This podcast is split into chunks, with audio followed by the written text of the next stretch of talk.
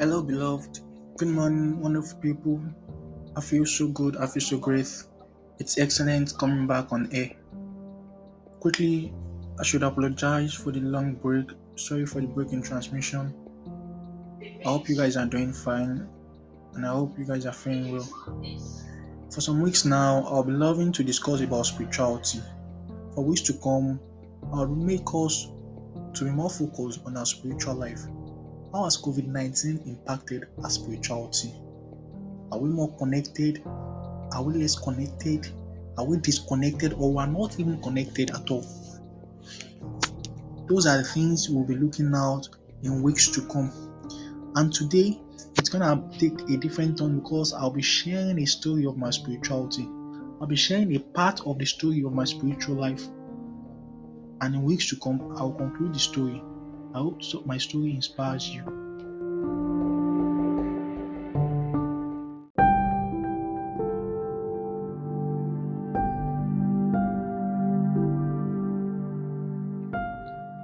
The journey of spirituality might not look so simple as it sounds, but then it's a wondrous and a great adventure. Let me take you back to two decades ago when a tender baby like I was delivered. About two decades ago, I was born into a Christian home. My family is a Christian family where both parents are kingdom general. I was born and bred in a home that is a priesthood in the church. At my tender age, I began attending church. I never knew anything about God. All I knew was when it is Sunday, my parents get me dressed up and then we head for the service. But then, probably four years, five years, six years, as I was growing up, I began paying attention to the things of the church. I found that connectivity between I and the congregation. I feel I owe a special place in the presence of God. But then, what do I know? Just six years of age. Around seven years, eight years, eight years, I began doing the things of God. I began growing in passion for the things of the Spirit. It might sound so ridiculous, but the truth is, those times I was actually inspired by men of God around me. And luckily for me, I was offered to join the workforce at the age of 11.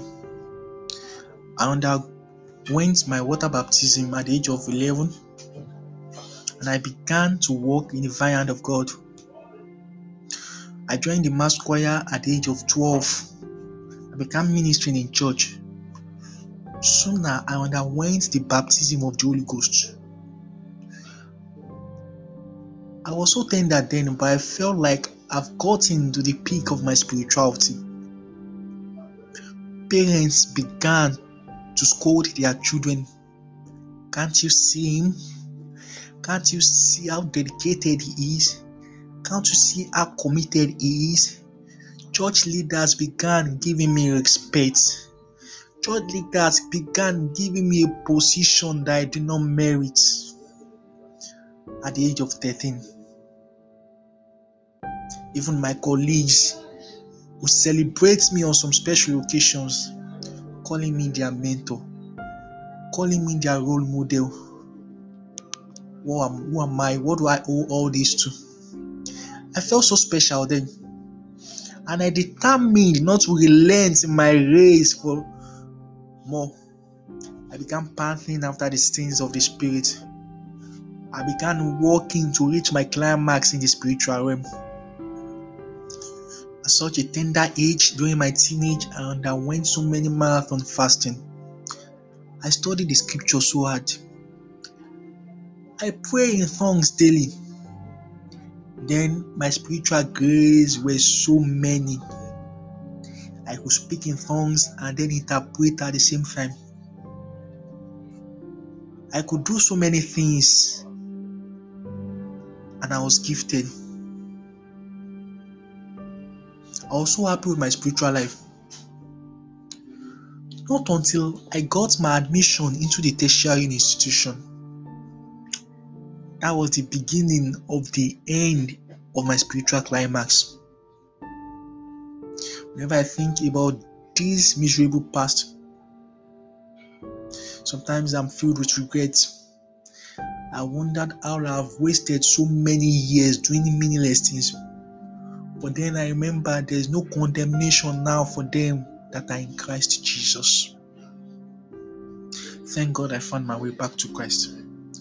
At the age of 17, I finished my high school and I opted in to continue my education at one of the tertiary institutions in Nigeria, Yaba College of Technology.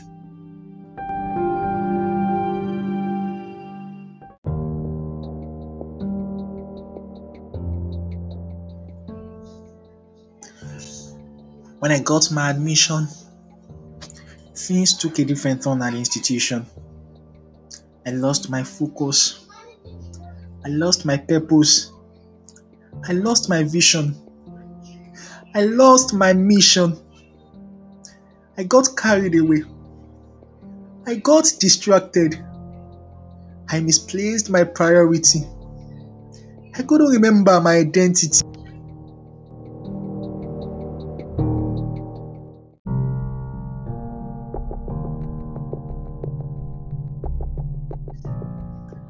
But thank God for grace.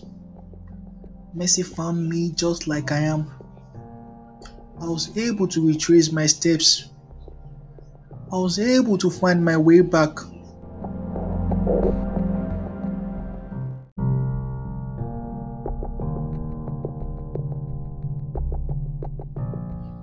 And then when I look into my past, I wondered an innocent boy like me could have ended up being stuck in the web of life. And then that's how engaging the journey of spirituality my entails.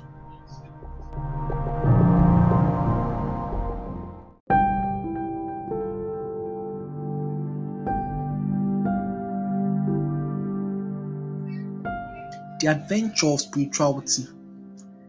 The adventure of spirituality the adventure of spirituality is just so full of ups and downs. It's full of highs and lows. There are many people out there with different experience. My experience is nothing compared to the experience of others. And that's why I've decided to focus on spirituality. I might not be able to conclude my story today. But come next week, I'll continue from the point where I got my priorities wrong at the institution. I'll continue my story from where I got it all wrong at the institution. Make sure to stay connected. Make sure to look into your spirituality. Do not be discouraged. Do not be weary. God has got you. Stay connected do not disconnect yourself. And I hope to see you next week. Thank you. God bless you. My name is Oluwatimile.